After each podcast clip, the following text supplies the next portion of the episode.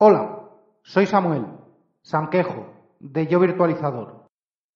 Hola, hoy os traigo un tema un poco más personal. De hecho, se ha vuelto personal a raíz de una discusión en Telegram sobre la conveniencia o no de meterse en pantalones ajenos. Todo esto que cuento nace de mi propio conocimiento, estudio y experiencia. No vengo a dar lecciones desde una torre de marfil y cada cual puede sacar sus propias conclusiones. De hecho, espero comentarios. Y una vez liquidado el disclaimer, vamos al tema. En vacaciones solemos salir a comer, a cenar o simplemente a tomar algo. Y tomar algo por ahí podemos entender también ir al súper y pescar cualquier cosa, sea para merendar en el parque, sea para lo que sea. Como ya comenté en los capítulos 5 eh, y 6, he estado de vacaciones en Gran Canaria y me encontré con un modelo de negocio que me gustó bastante y no sabría definirlo bien, pero puede ser un supermercado con cafetería o un local de comida preparada con supermercado y cafetería, llamadlo como queráis.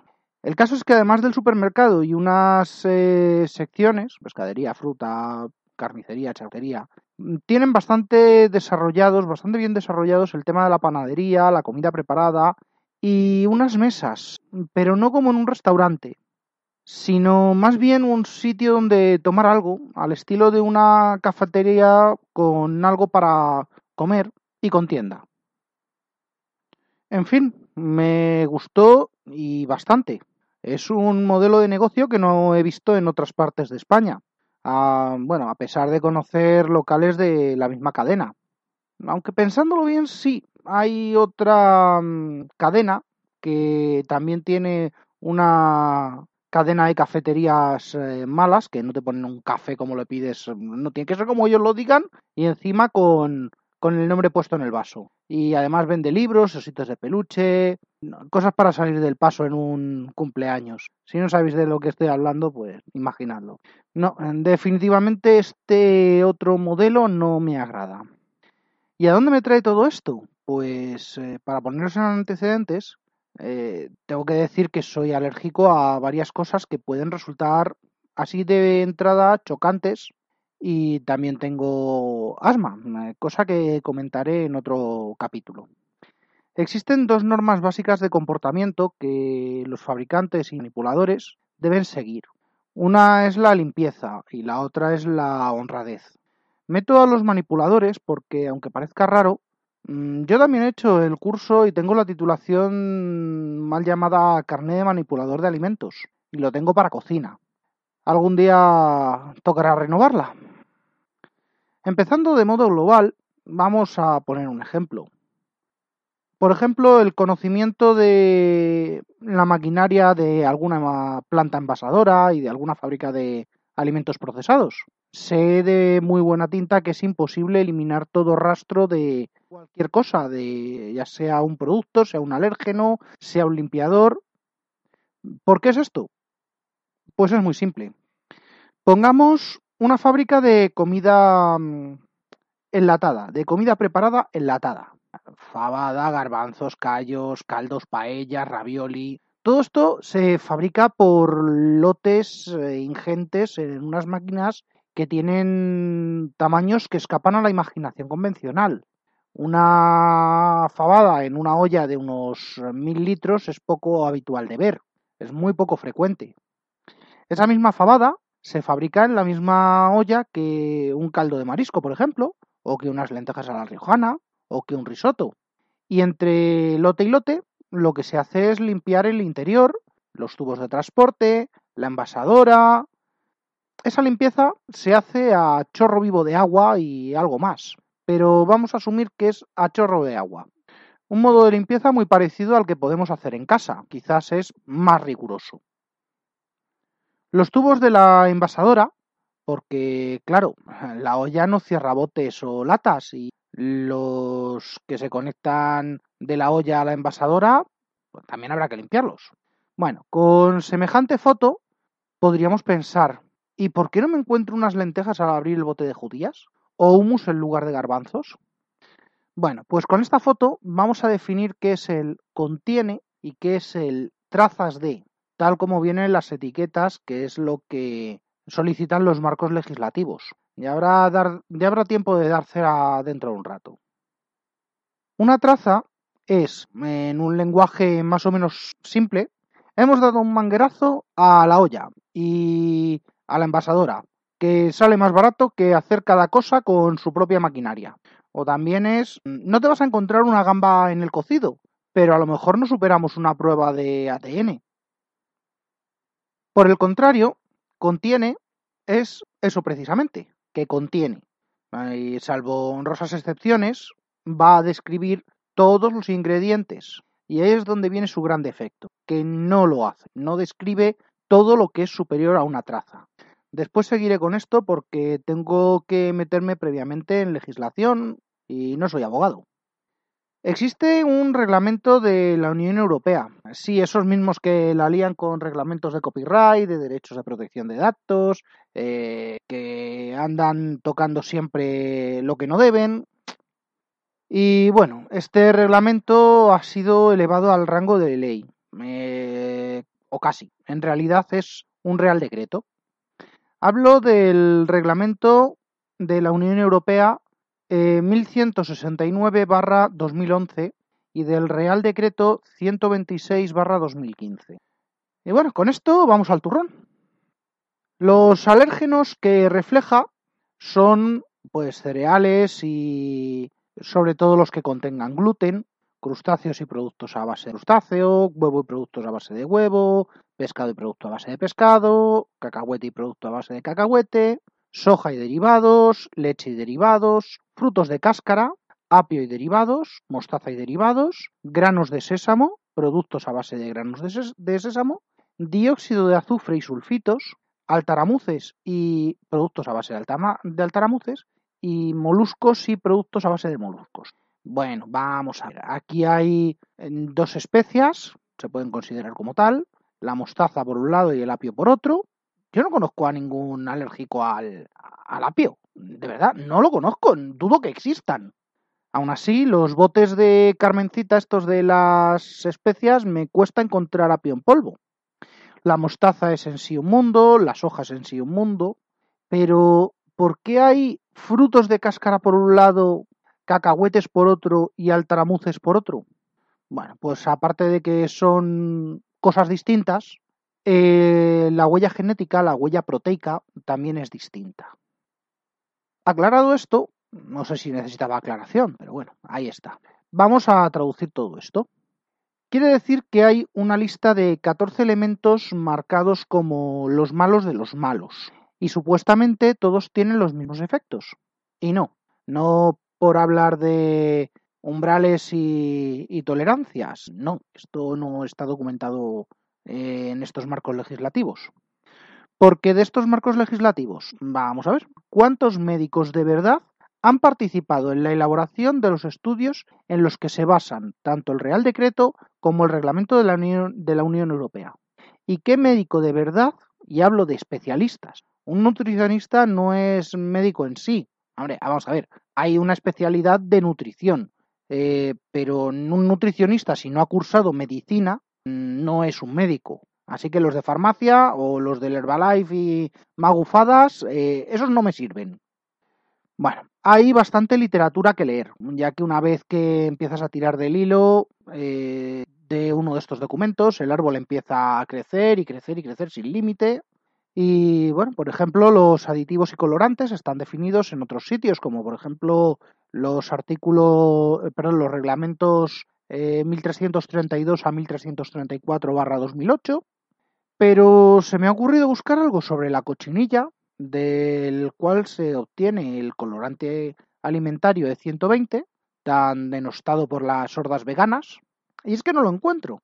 Es más, no encuentro ninguna referencia a los aditivos de la letra más eh, tres números, en ningún documento oficial de todos estos que será que, no lo busco bien, será que no sujeto bien el ordenador, habrá que buscarlo cuando se alineen los, los astros. Sobre todo si tengo que subirme a la torre del cimbolrio a hacer el mandril para ver si vamos a dejarlo. No me voy a encender demasiado porque hay mucho tema en un solo documento. y lo voy a dejar en dos eh, referencias a modo de ejemplo. Hablo de este documento del 1169-2011. Son los anexos 7b7 y 8. Este es el primero, por poner una referencia a modo de ejemplo, luego hablaré de otro, del 5, que bueno. Vamos a ver, lo del anexo 7 es de traca. ¿A qué aditivos consideramos especias aparte de los habituales? ¿Qué plantas son aromáticas? Pues si en un plato preparado, en un bollo, en un lo que sea, hay, un menos, hay menos del 2% de la masa total del producto, basta con poner mezcla de especias o mezcla de plantas aromáticas y a su vez queda excluido de la obligación de declarar los alérgenos presentes en ellas. O sea, que un filetón congelado del Mercadona de un kilo, vamos a suponer que lleve 850 gramos de carne, lleva agua, lleva soja, lleva otros conservantes y lleva especias. Pues bien, puede llevar hasta 40 gramos de mostaza sin declarar cosa que a mí me mandaría ya directamente en ambulancia a urgencias. De hecho, he estado revisando y solo los envases más modernos, de unos tres meses para acá, reseñan ahora con trazas de y el nombre del alérgeno cuando hay una mezcla de especias que pueda contenerla. Con lo cual, por un lado, te están avisando de la presencia, que sería mucho más útil contiene en lugar de traza, y a la vez desvirtuar lo de la traza. Lo del anexo 5, bueno, pues es algo de esperar. No está, no está escrito en una lengua que podamos entender sin esfuerzo. De hecho, parece un puñetero chiste. Habla de los alimentos exentos del requisito de información nutricional obligatoria. Es decir, que lo excluye de, de tener la tablita de esa que avisa de hidratos, de tanto de grasa, tanto de hidrato, tanto de proteína. Esa información también incluye la declaración de ingredientes. Si bien es una buena práctica por parte de los fabricantes incluir dicha información, no siempre se obtiene. Ahí tenéis el grandioso ejemplo de las bandejas de bollería de los supermercados o de los envasados y graneles de comida para llevar, los míticos pollos eh, asados y sus aledaños. Y es que volvemos a lo mismo. Siempre, siempre, siempre hay que estar atento a una posible presencia de alérgenos. Sobre la versión española publicada en el BOE del Real Decreto 126-2015, mm, directamente no se complica. Da por bueno todo el texto, lo aprueba sin más y entiendo que lo hace bien. Le hace una ligera enmienda a diversos puntos y está destinado a está orientado a que obtengamos una información detallada concretamente el, artículo 6. Podéis buscarlo, son documentos públicos. Vamos a dejar de hacer eh, mala sangre con lo de la legislación y, vamos al, al tema. Y es que buscando información sobre tablas de alérgenos, me he encontrado con que solo hay o solo se suele usar esa tabla fea que, que, usa todo el mundo y que nadie entiende. Eh, la versión tipo 3 en raya, que me raya bastante, y luego la de los colorines, que algún diseñador con buena vista inventó. Y sinceramente no hay ninguna recomendación en las normas, solo pone que se haga, no dice cómo. Pues eso, algún diseñador o algún tío con buena vista contrata a un diseñador, le dice que quiere 14 iconos para sus cartas y ya está. Seguramente le habrá pagado o, o no, y en este caso el diseñador pues lo anuncia como disponible, como público y empieza todo el mundo a usarlo. Cadenas de, de restaurantes, cadenas de hamburgueserías, cadenas de sitios de tapas, eh, hasta los chinos y, y, restaurantes familiares que le encargan la carta al cuñado o al sobrino de turno que tiene una imprenta y niño tráeme, tráeme tantas cartas para el viernes.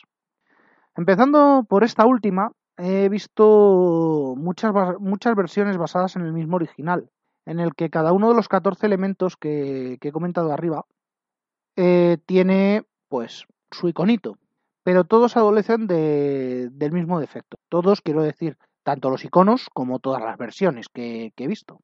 Y es que no hay tantos colores separados en el espectro lo suficiente como para crear una relación unívoca.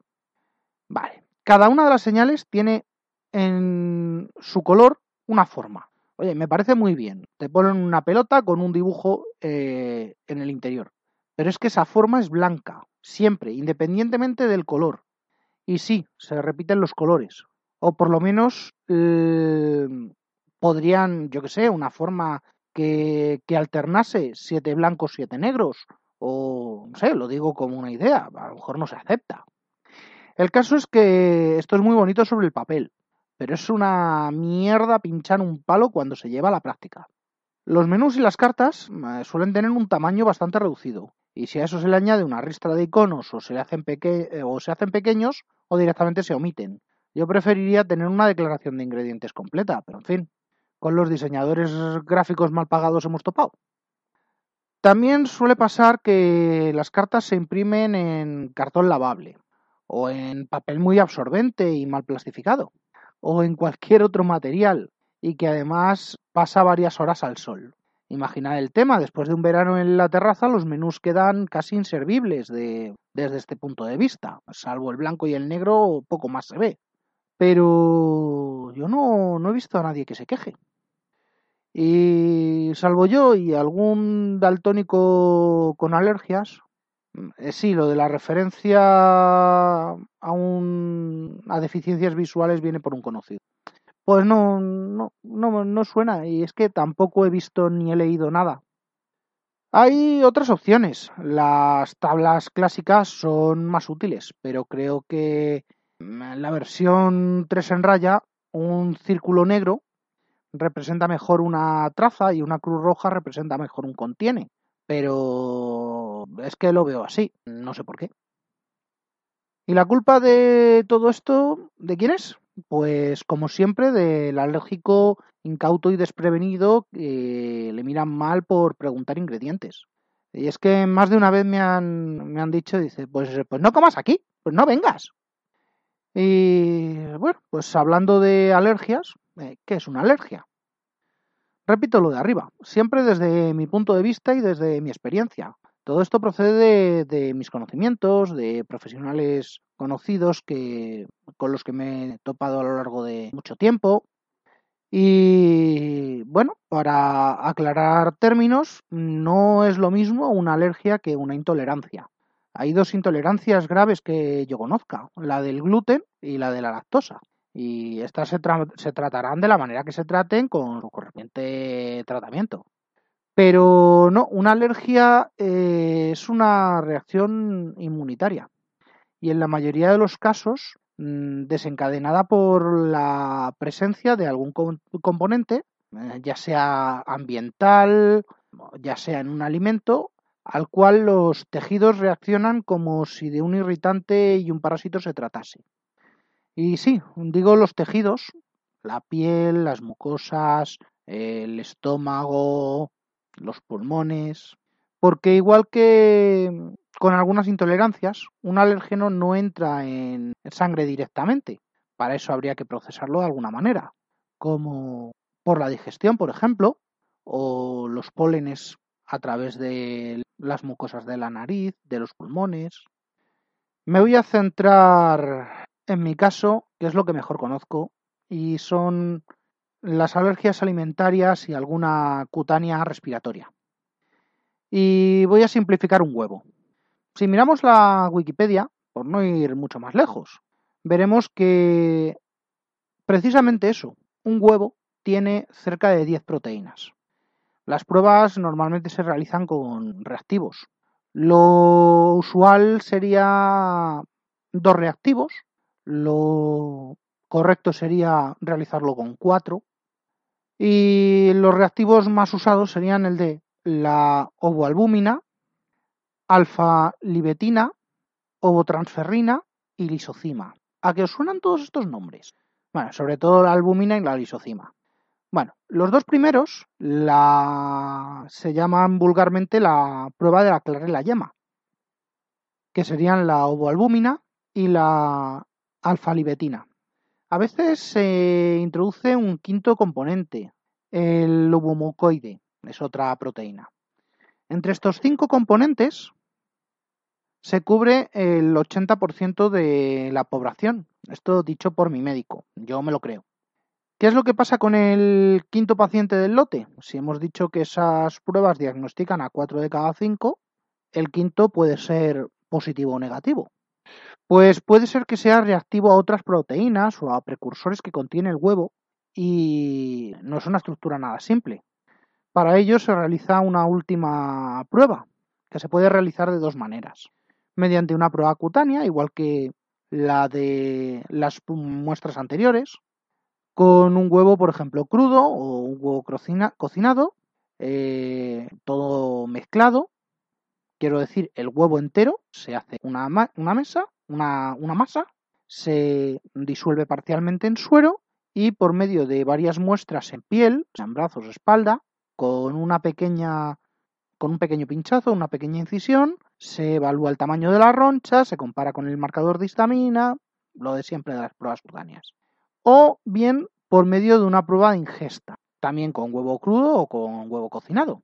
Y a diferencia de la anterior, esta lleva un seguimiento estricto por parte del personal médico, por lo que pueda suceder en las dos o tres horas posteriores. Bueno, con esta y con cualquier otra prueba de alérgenos ingeridos. Cualquiera de estos alérgenos, ya sea de todo esto que he hablado del huevo o de cualquiera el, cualquier alérgeno que os pueda que os podáis imaginar. Y no, no, no vale la alergia a los lunes o la alergia al trabajo. Eso no, no desacta el poder de la inmunoglobulina. Bueno, pues lo que decía, cualquiera de estos alérgenos eh, presentan aspectos que las inmunoglobulinas C y G mm, detectan como perniciosos. Las inmunoglobulinas eh, suelen ser llamados anticuerpos de forma tradicional. Pero claro, estos anticuerpos, las inmunoglobulinas, no actúan solas. Y aquí es donde viene lo verdaderamente complejo. Mm, voy a pedir por adelantado perdón a cualquier conocedor del funcionamiento, a cualquier médico que se pueda sentir ofendido por la extremada simplificación que voy a hacer. Bueno, pues lo que decía, no actúan solas. La inmunoglobulina E provoca, una vez activada, que los mastocitos, que es un tipo de glóbulo blanco, mm, por simplificar también muchísimo, libere lo que ya estáis pensando que va a liberar, histamina. No es el único tejido que libera histamina. Hay otros tejidos, la piel, por una defensa local, algunas mucosas por, como defensa local, o incluso las neuronas pueden utilizar la histamina pero con otros propósitos. Es un neurotransmisor también, un reductor. Bueno, pues por simplificar, pues el mastocito en su desgranulado eh, libera histamina pensando que el cuerpo está siendo atacado por un parásito. Y si en Spider-Man se atacase al simbionte con esta misma potencia, no habría saga del simbionte. Chistes aparte. La histamina es un recurso químico del cuerpo muy útil. Prepara la extracción de plasma hacia los tejidos, dilata capilares, baja la tensión. Y tanto la baja que de la última me fui al suelo. Pero no, una alergia, a pesar de ser combatida con las mismas armas que un parásito, no, no lo es. Otro tema sería una atenia, una triquina o una anisakis. Esos sí son parásitos y, montan unas anafilaxis por histamina brutales. pero bueno, originalmente hay tres formas de combatir una alergia y normalmente se superponen y se complementan, sea por corticoides, sea por esteroides o sea por inhibidores de los receptores H1 y H2, comúnmente llamados antihistamínicos, son las formas más habituales de, reducir una, alergia. De hecho, polaramine en vena más urbasón y para casa. Es el tratamiento, o era el tratamiento clásico en los 90. Ah, y últimamente también hay un, un añadido adicional, que, es el, que son los inhibidores de la bomba de protones. Y sí, lo sé, es un nombre muy atómico para el triste omeprazol, pero bueno, también ayuda. Lógicamente no, se usan todos a la vez.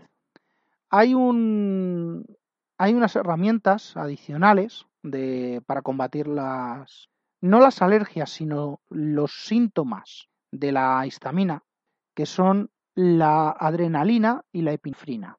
pero no porque combatan la alergia en sí, sino porque contrarrestan el riesgo cardiovascular que supone una descarga aguda de histamina en el torrente sanguíneo. Bueno, con esto espero que me dejéis de preguntar por qué no llevo lo de pincharme, por qué no llevo el boli de, los alérgicos. La verdad es que no, no todo el mundo lo necesita, solamente es para casos muy graves con riesgo cardíaco. ¿Mm? Llevo ya unos minutitos. Vamos a ir cerrando y vamos a ver de dónde viene toda la historia. Bueno, tengo alergia al huevo, como ya he dicho, eh, frutos secos, almendras, avellanas, pipas, cacahuetes, todos sus similares, imaginéis. Para mí, los tres de la lista, altaramuces, eh, cacahuetes y tal, todos son frutos secos, para mí. Garbanzos, lentejas, sí, esas dos son un poco raras, sí, son alergias alimentarias.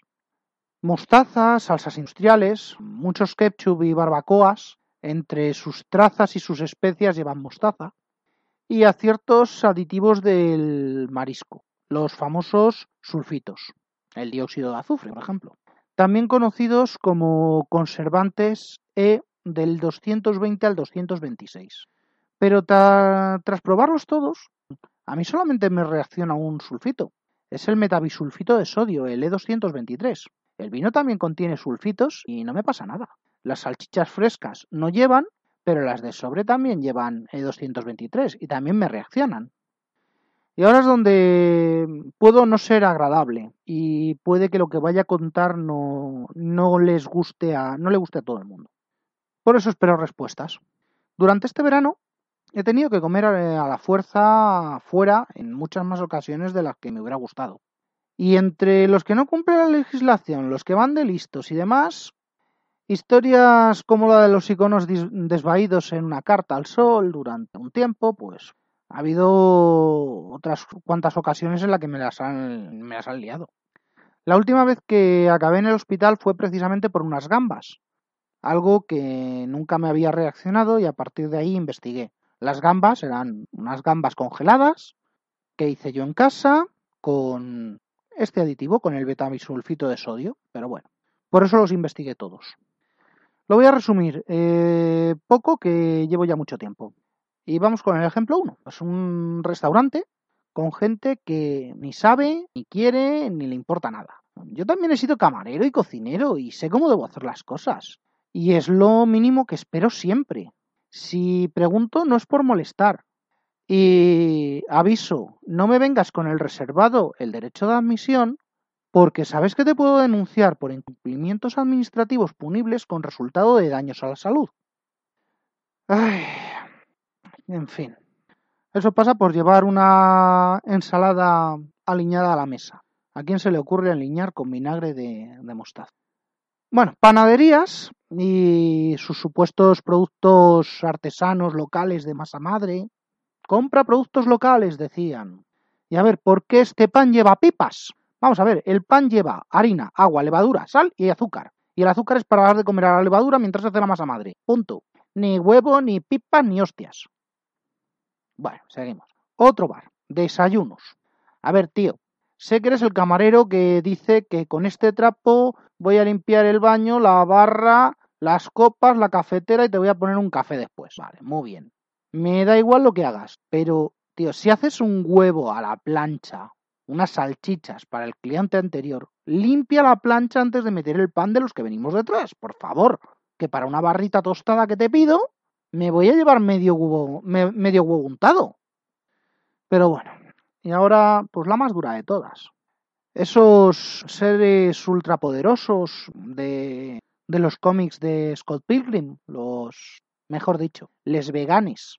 Solo una cosa, mm, lo que hacéis por moda, porque es una vulgar moda, repercute negativamente en gente como yo, con alergias, y conocidos con cosas serias, como celíaca o Crohn.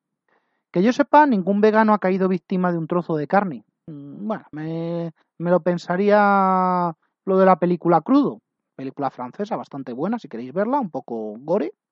Pero sí he visto gente pasarse semanas en el hospital por una necrosis intestinal causada precisamente por, por la celíaca y, o un par de días en urgencias con el gotero de corticoides y antihistamínicos por una alergia. o simplemente atufando un edificio entero por una intolerancia a la leche. No era leche de, almendras lo que te pusieron, reconócelo, era leche de vaca y aquellos gases eran tuyos. Pero bueno, ya sabes, ya sabes de quién hablo. Y lo mismo pues a los aficionados a una religión como excusa para los alimentos. La salud es lo primero, por delante de modas, religiones o política. De todas estas alergias, mm, tengo derivada una bonita esofagitis eosinofílica. Mm, de verdad, puedo pasarlo mal, pero no va a ser tan teatral como para morir ahogado por una lengua hinchada de película. No, simplemente se me cerrará el, el esófago, no podré tragar durante varias horas, pasaré mucha sed, pero todo, todo se reducirá. Y bueno, pues hasta aquí el programa de hoy, dedicado a todos los que sufrimos y padecemos las modas de los bares, de diseño, de las tonterías de los etiquetados, de las mezclas imprudentes o simplemente de la desidia de otros que han tenido más suerte y les han tocado mejores cartas. De hecho, no soy el único, eh, hay varios ejemplos. Tengo una compañera de trabajo que es alérgica al tomate, tengo eh, otro compañero de trabajo eh, que era, ¿a qué era alérgico? Bueno, otra de estas alergias extrañísimas. Eh, tuve en su momento una compañera con enfermedad de Crohn. Mm, muchas, muchas, muchas historias. Y en Twitter hay varios usuarios, mm, podéis buscarlos, que cuentan cómo tienen que, que comer debido a alergias varias. Sin ir muy lejos, podemos tomar como por ejemplo el podcast Como y Entreno, las cuentas de Twitter de Mai Gaitero, de Erika Betancourt, en las cuales ella misma define eh, una, alergia y cómo, y cómo se alimenta y cómo, y cómo la combate. Desde aquí un, un saludo, un abrazo, compañera, y a disfrutar. Hasta el próximo programa.